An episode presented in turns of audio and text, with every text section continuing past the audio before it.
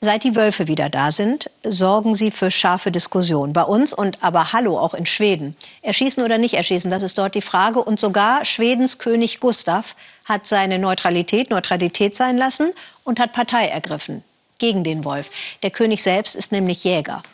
In der Stadt in Schweden rufen viele, der arme Wolf. Und auf der anderen Seite, beobachtet Christian Stichler, entgegnen die Menschen in einsameren Gegenden, wo der Wolf eben lebt, Ne, ist ja nett, aber was machst du denn, wenn der Wolf an deine Tür klopft? Es ist ruhig im schwedischen Tierp bei Uppsala. Die meisten sind tagsüber bei der Arbeit oder in der Schule. Einer der wenigen, die am 29. Januar hier zu Hause sind, ist Tobias Ogren.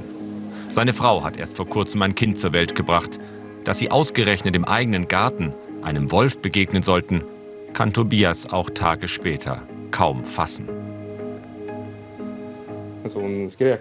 Meine Frau rief von unten aus dem Wohnzimmer, ein Wolf ist im Garten. Im ersten Moment dachte ich, dass sie sich bestimmt irrt. Aber als ich dann runtergekommen bin, habe ich gesehen, wie der Wolf gerade ein Reh zerfleischt. Da habe ich mein Handy genommen und alles gefilmt. Irgendwie heftig und unwirklich. Minutenlang filmt Tobias das, was draußen passiert. Dann lädt er die Bilder ins Internet hoch. Sie verbreiten sich schnell in ganz Schweden. Die Polizei und der zuständige Wildbeauftragte werden verständigt. Stundenlang streift der Wolf durch das Wohngebiet. Dann tötet ihn die Polizei mit einem gezielten Schuss. Der Fall von Tierp liefert neue Nahrung für die Kontroverse um den Wolf in Schweden.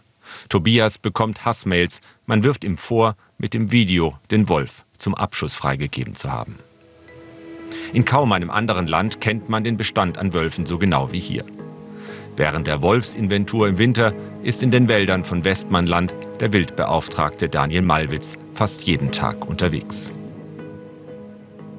Wie man nach Wölfen sucht, das Beste ist, jemand aus der Bevölkerung hat irgendwo Spuren gesehen. Aber das Glück hat man nicht immer.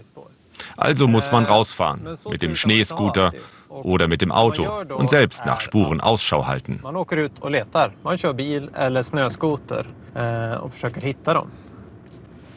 Es dauert nicht lange, bis Daniel etwas entdeckt hat. Mitten auf dem Weg sind deutlich mehrere Spuren zu erkennen. Das hier ist eine Fuchsspur. Und gleich daneben sieht man die Spur eines Wolfes. Ich denke, Folgendes ist passiert. Der Wolf ist hier entlang gekommen und dann in den Wald abgebogen. Er muss wohl von einem Auto auf dem Weg überrascht worden sein. Und dann ist er da rein. Hopp, hopp. Die Skogen. Im Neuschnee lassen sich Wolfsspuren gut verfolgen. Jede Spur gibt Daniel direkt über das Smartphone in eine Datenbank ein. Und dann haben wir das hier immer dabei. Zwei Probenbehälter. Der mit dem lila Deckel ist für Kot und der andere für Urin oder Blut. Alles wird gemeinsam mit den Spuren genau registriert. Die Wolfsinventur ist aufwendig und teuer, aber sie ist die Grundlage dafür, dass Wölfe in Schweden überhaupt gejagt werden dürfen. Denn nach EU-Richtlinie ist der Wolf eine geschützte Tierart. Für die Sicherung des Bestandes hat Schweden eine Untergrenze von 300 Tieren festgelegt. Zuletzt waren es rund 305. Gejagt werden darf nur, wenn es deutlich mehr sind. Auch auf dem Hof von Landwirt Erik Brate hat man Erfahrungen mit dem Wolf gemacht. Ausgerechnet an einem Tag, da Erik verreist war. Fünf Schafe hat der Wolf gerissen. Es war nicht nur ein Biss, sondern unzählige. Unten, oben, vorne, hinten, der Bauch war aufgerissen. Es waren schreckliche Verletzungen. Ein drei Kilometer langer Elektrozaun soll den Hof vor Wildtieren schützen. Doch der Wolf kam trotzdem durch eine Lücke im Zaun. Jetzt macht Erik regelmäßig Kontrollgänge. Ich habe inga Probleme mit Vargen, men ich habe kein Problem mit dem Wolf an sich, aber es sind zu viele. Zu viele auf einer zu kleinen Fläche.